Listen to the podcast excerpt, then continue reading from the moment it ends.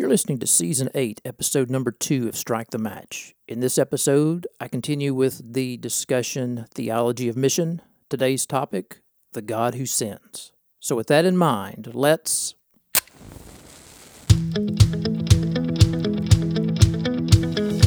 Welcome to Strike the Match with teacher and missiologist Dr. J.D. Payne. Strike the Match is a podcast that addresses matters related to missions, innovation, and leadership. Now, here's J.D.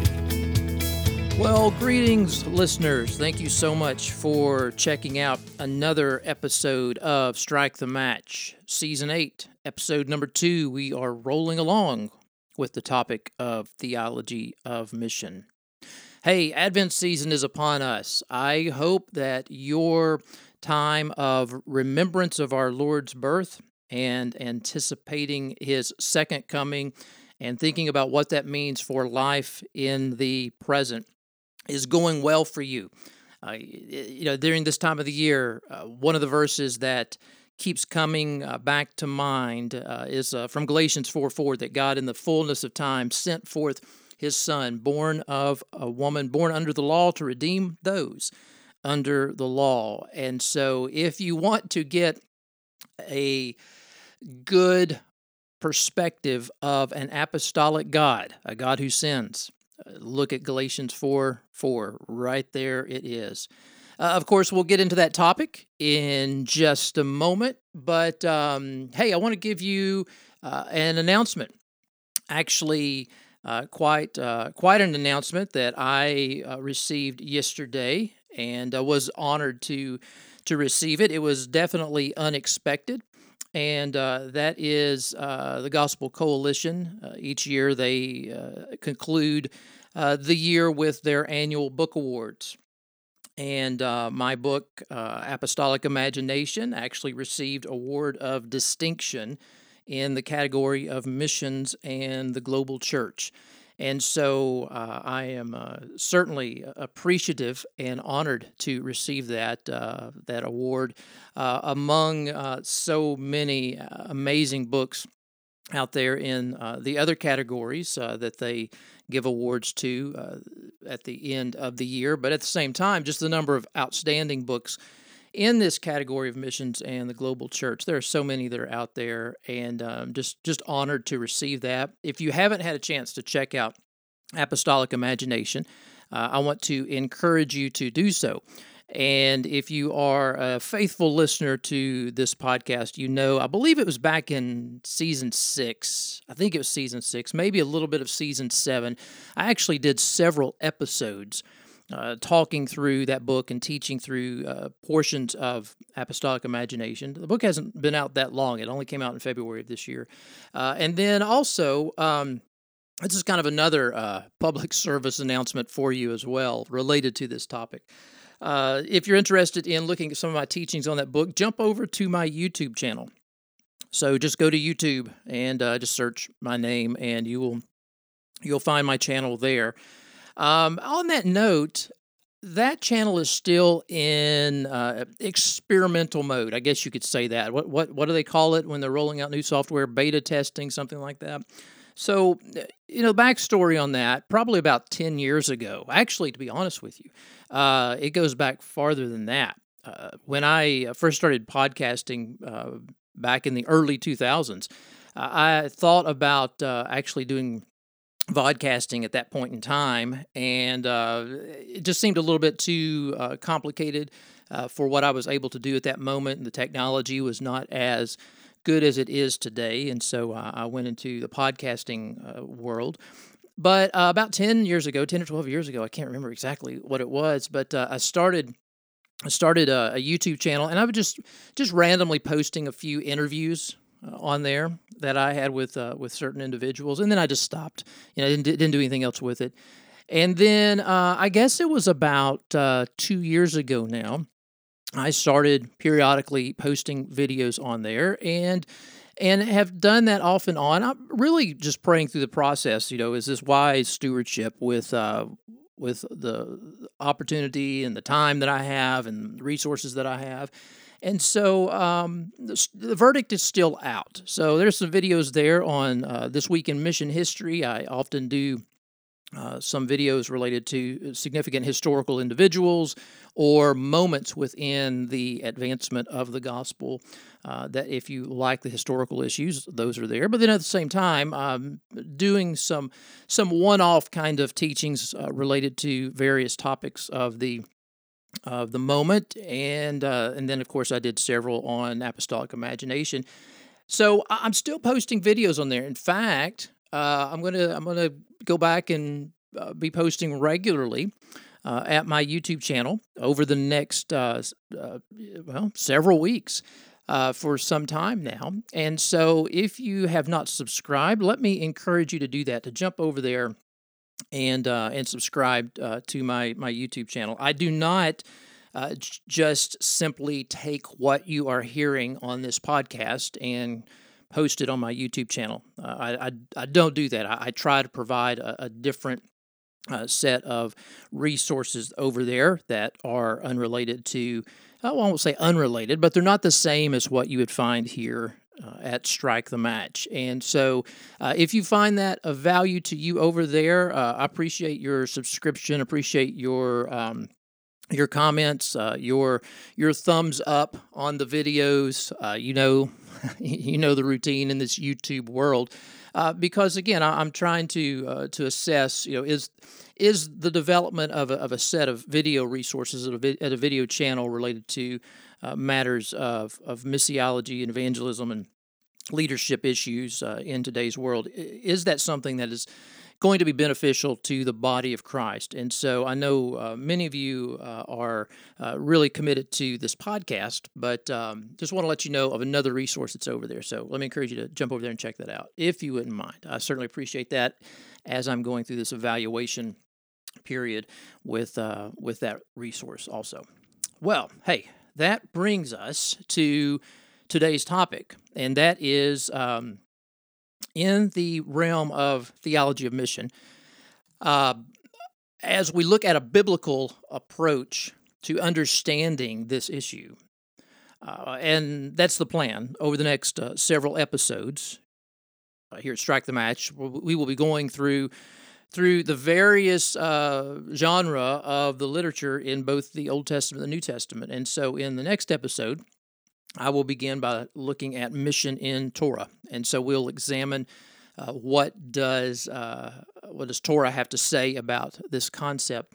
But before we jump into into the actual texts and categories of biblical texts uh, themselves, I, I want to spend uh, just a moment addressing the issue of the God who sinned. So, if you remember from episode number one, and if you haven't had a chance to download that and listen to that, let me encourage you to take a look at episode number one that was just recently posted uh, here at season eight. And if you remember in that episode, my my concern that's that's driving a great deal of um, of what uh, what I'm talking about in this season, and that I have written in my um, in my new book, Theology Mission, a concise biblical theology on this topic, is that the church has, for the most part, taken only only a few biblical texts, only a few biblical passages, off of which, or excuse me, onto which we then build our theology of mission. In other words, our understanding of what it means to be engaged in mission in the world and what it means to to practically, methodologically speaking, and and strategically as well, uh, what it means to be engaged in this Great Commission activity in the world. And so we, we we've only taken just a handful of passages and while those passages are right and good and they're biblical, we think of the Matthew uh, account of the Great Commission, maybe Acts 1 8, Matthew 24, go and preach the gospel to all nations. The reality is, is, is that there is so, so much more to this notion of, of what we today have come to call mission than just a few proof texts. And whenever we begin to just prove text what we we believe and then what we practically do, it can lead to a whole host of problems, practically speaking, uh, as well as convictionally speaking. And I think church history uh, is filled with many of those challenges, many of those those problems that we see out there. Uh, we talked uh, in the previous episode about the importance of a missional hermeneutic, and so I won't go back and repeat that. Uh, but one of the things that I mentioned, and I'll, I'll allude to this again uh, a little bit later, and then of course it's going to pop up as we go through Torah and the prophets and the writings and into the into the New Testament uh, corpus as well, and that is throughout the uh, throughout the Bible. I think we see what what I refer to as a pattern of purpose. Uh, it is this this pattern of sending of of this message is being proclaimed of hope, but it's a message of hope through judgment. Uh, we see in this pattern of purpose uh, the entering into relationship with God. Uh, we see in this pattern uh, the the face of God shining upon people, and therefore they receive His blessings, and then they live out this kingdom ethic which in turn drives them, leads them back into the world to live out the kingdom ethic and deliver a message of hope through through judgment. And so that pattern repeats itself. So we talked about that in episode number one uh, during this season. So with that sort of as backstory, just as a uh, just as a moment of re- refreshment, let's begin to talk about some new things and that is uh, the issue of the God who sends, if you will. I, I, I want to I want to give us an overview of God's apostolic nature, if you will, God's apostolic nature. Uh, so, whenever we look at the biblical storyline, I think that it reveals a God who remains faithful to his promises, which require the ongoing sending of himself and his servants into a tragically suffering and deeply needed needed world, or excuse me, deep deeply needy world. Sorry about that. Um, to accomplish his mission of redemption and restoration. So when we look at this, the, the narrative that flows from Genesis to Revelation, it is a narrative of a God who who not only comes himself into his created order, but he sends, he sends his his servants uh, to those that are in need. And it's all about that process which he is working to bring about the redemption of individuals and the restoration of a groaning creation. So I know that this is nothing. This is a statement that's nothing new, and you've heard this for for many years uh, now. And that is, you know, mission began with God. All right. So so we have to understand that. Mission is not something that was developed by the church. It's not an activity developed by the church. It's not it's not an activity that the church came up with because the parousia did not occur uh, when they thought it was going to happen. There are some scholars out there that believe that uh, the driving uh, to the nations, if you will, was actually an afterthought. It was a, as a secondary issue. When the second coming of Christ did not happen uh, in the uh, desired time in the first century, uh, by the desired time in the first century, that the church came up with a plan and they then started going to the nations to preach to the nations. So we have to understand that's not the case. Uh, when you look at the Bible, you see that mission began with God, it is sustained by God, and it will culminate with God. All right, mission belongs to to him and that is something that we must we must keep in mind now the interesting thing as i mentioned in the previous episode is that the church for the most part uh, we have not become serious in 2000 years of church history we have not become serious about about understanding defining discussing uh, this concept of theology of mission uh, it really, it really begins uh, with great zeal in the 1930s. And so, because of that, there are there are significant limitations, and that is we barely ha- we don't even have a century of of deep theological discussion on this topic you know, behind us, so to speak. It's not like the topic of Trinity. It's not like the topic of many of the other uh, doctrines that we talk about. It, it, doesn't mean that the church never went. It doesn't mean that the church didn't talk about Great Commission activities and making disciples and going to the nations. But as far as significant and robust theological discussion and depth, uh, that really really doesn't happen until uh, about the 1930s, uh, and and and then it begins to take off from there. And and there's there are a lot of reasons for that, and I'll, I'll, I won't go to go into it in this episode. I talked about that in a previous episode.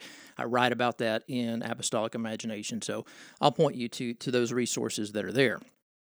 Another thing that is very important for us to understand when we think about uh, this God who sends himself and sends his people into the world is that mission did not begin at Pentecost. All right? It did not begin at Pentecost. And and I would also add that it did not begin in the first century. It did not begin uh, as near and dear to my heart as Galatians 4 4 is. It did not begin with the incarnation. And so, as we will we will think about in the next episode, it, it, we see we see the foundation for the apostolic work of the church actually being established in Torah, actually being established there in the first five books of the Old Testament, even more specifically in the book of Genesis. So, what do we see? Well, just to, again, again, a quick overview of this God who sends. Well, in the beginning, God sent Himself. God sent himself. And so, what we find when we get into the scriptures is the God who is transcendent is also a God who is immanent.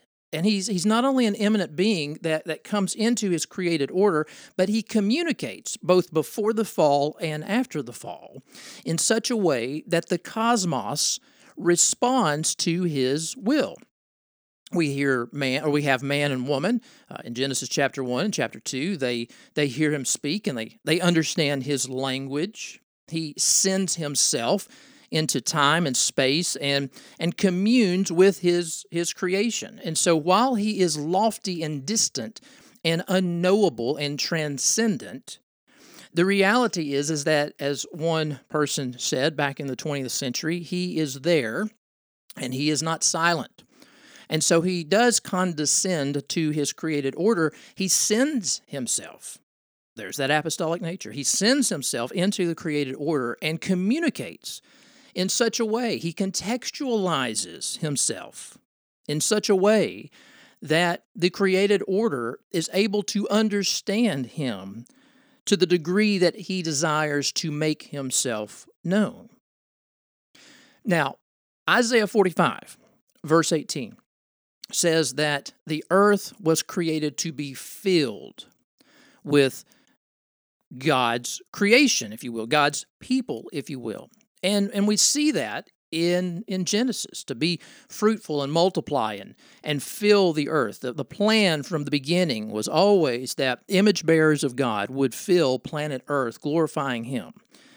Now, that was given in Genesis chapter 1, verse uh, 27 28, prior to the fall. But as we'll talk in the next episode, Lord willing, uh, that is actually repeated post fall with Noah in Act, or excuse me, in Genesis chapter 9, actually twice in Genesis chapter 9. And so what we find in in the beginning is that God sends Himself into into creation, into uh, the garden, if you will. The, the, the, we have this early account showing God's mission is already taking place. He comes to Adam and Eve as a part of His fellowship, His interaction with them prior to the fall, and He comes to them as a part of His mission after the fall. He comes to them to address sin and and this is a reflection of the gospel. When, when in, in Genesis chapter 3 verse 8 when when they hide themselves from God because he's walking in the garden the, the what's be the, the impression that you get is not that they are hiding themselves because they're shocked that God has sent himself into the garden. You get the impression that this was a this was a regular occurrence. This was a was an ongoing activity. This was a perennial event uh, in their fellowship with God. The, they hide themselves because of their sin and shame, not because they were they were shaken up that God would visit them, not because they were startled because God sent Himself to to connect with them. But he comes to them even in a post-fallen context, in a post-fallen condition, and and he he addresses their sin. Now we see again, we see this concept of the pattern of purpose showing up that when God sends himself, he comes to Adam and Eve. Uh, the message that is communicated there, and we'll, we'll plan to get into that in the next episode, the message that is communicated there is a message of hope, but it's a message of judgment. That, that there will be one who will crush the head of the deceiver, but, but judgment comes. Judgment will come uh, as a part of that message. And yet, there can continue to be relationship and fellowship between uh, the man and the woman and their creator. Uh, but what we'll see is that he will still bless them even in their, their fallen state as they continue to fill the earth and multiply.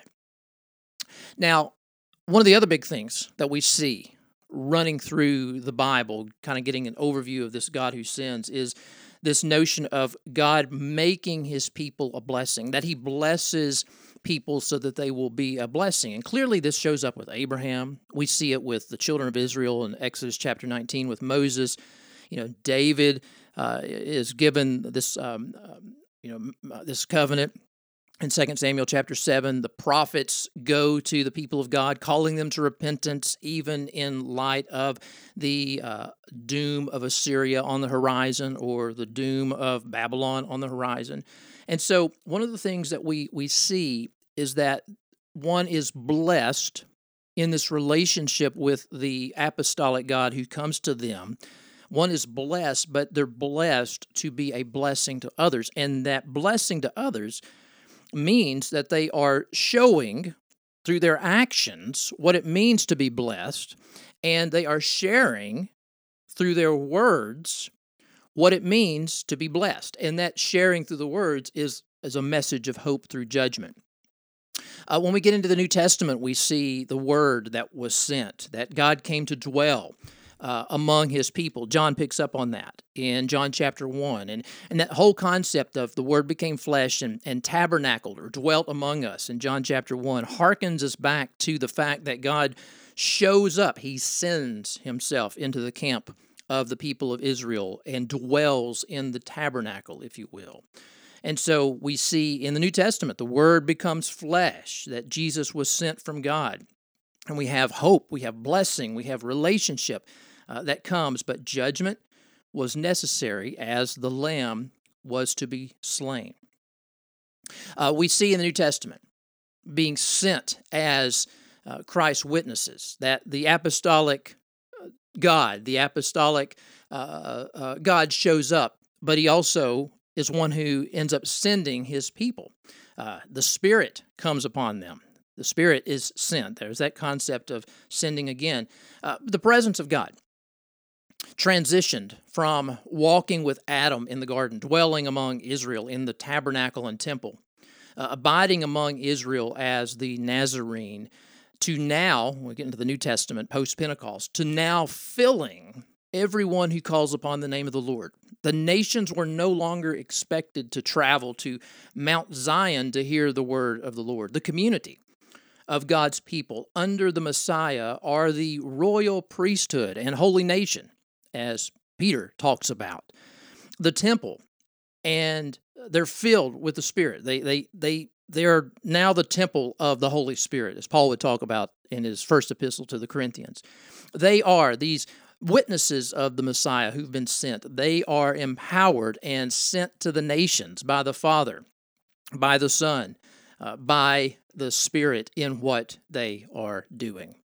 So one of the things that we'll see as we journey through uh, the Old Testament, the New Testament literature is this notion of the God who sends, that God is an apostolic God. And he, he takes the initiative by sending himself uh, in a variety of different means. Uh, he comes into the garden, he sends his prophets, he uh, sends the Son, he sends the Spirit, he sends the people. Uh, and we see Father, Son, Holy Spirit wrapped up in this notion of a theology of mission. And so, if it's biblical, if it's a biblical theology of mission, it is Trinitarian in its understanding and in its expression. Now, folks, before we uh, before we wrap up, there are there are a couple of terms, actually four terms in particular, that I need to address uh, with you, uh, that are the technical aspects of this um, uh, this discipline or this study of theology of mission. And uh, those terms are universality and particularity, and uh, the old concepts of centripetal and centrifugal. So let me just take a moment just to comment on these because I think they're important and they will be helpful to us as we go through this journey together. So theologians, when they talk about the theology of mission, they will often refer to uh, refer to uh, two concepts. Uh, they'll actually most of them will often use the phrase universalism and particularism. I don't like that word universalism because it communicates a, uh, a, a you know a, a unified or, or, a universal salvation, if you will, regardless you know even if one does not repent and place faith in Christ. So I prefer to use the language of universality and particularity. Let me explain what that means. God desires, God desires to bless the nations. That is a matter of universality.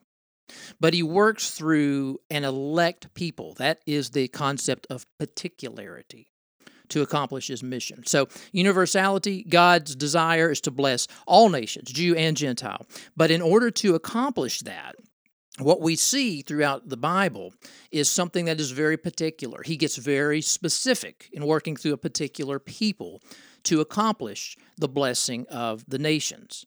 So, very important matter to, to remember. Now, when God elects Israel, for example, in Abraham, to be his people, he is not showing, keep this in mind, he's not showing a rejection of the nations. Rather, this is an amazing privilege that comes with a tremendous responsibility on behalf of the nations. So, election, as we'll talk about, it does not entail self glorification, but it calls the elect into a life of service to the world for God's glorification. Two other words centripetal and centrifugal. Old words, been around for at least since the 1930s. Um, uh, what are those referring to when we talk about theology mission? Well, they're dealing more with issues related to methods by which God extends his universal blessings to all peoples through a particular people. And so when you begin to, to look in the Old Testament, scholars will often talk about the centripetal method. Centripetal has the letter P in it, so I think of the word pulling. It's, it's the method whereby uh, the nations are drawn to Israel. They're pulled to Israel, particularly the temple in Jerusalem, to learn about the God of Abraham, Isaac, and Jacob and experience his blessings. Uh, the other language that is used is the centrifugal approach. Uh, centrifugal has an F in it. I think about fleeing or, be, or, or being flung flinging, if you will, out to the nations. And we see more about this in the New Testament, this, this pattern of being sent, being flung out from Jerusalem to the nations. Now, we have to be careful because I think that while this dichotomy of methodology has been accepted for many years among scholars, with the centripetal approach primarily represented in the Old Testament and the centrifugal approach primarily represented in the New Testament. Of course, Walt Kaiser would, would disagree on that. Um, while I think that we it's been helpful and it's widely accepted, the reality is, is I think this understanding is reductionistic. So while the overwhelming evidence, I believe, in the Old Testament points to a centripetal paradigm, we do see examples of a centrifugal approach in the Old Testament. I think Jonah is an example. I think Elijah, when he goes to the widow of Zarephath, is an example. I think Isaiah 66 is an example. Uh, we see that there. It's even more problematic when we get into the New Testament and we begin to define the method of God's people in blessing the nations as primarily being a centrifugal, a flinging, a, a, a, being being thrust out paradigm. Because the church is to live out the kingdom ethic so others may see the good works and glorify God. As the temple of the Holy Spirit, God's people are not only going to the nations, but the nations are being pulled, they're being attracted to those that live out this kingdom ethic, being the expression of this temple, if you will. And so, those are some important concepts I think we need to keep in mind. Hey, we've got a lot to cover over the next several episodes. I hope that this uh, episode has been helpful to you as we begin to gear up in talking about theology of mission. Uh, we can't get there until we talk about and understand that God is a God who sends, He is an apostolic God. You have been listening to Strike the Match with JD Payne. You can find JD on Instagram, Facebook, or follow him on Twitter at JD underscore Payne. And if you'd like to check out more books, posts, and podcast episodes, visit jdpayne.org. You can also subscribe to this podcast on your favorite Android app or at iTunes, and we'd be honored if you would consider rating us or leaving comments. Thanks again for tuning in. We hope you'll join us next time.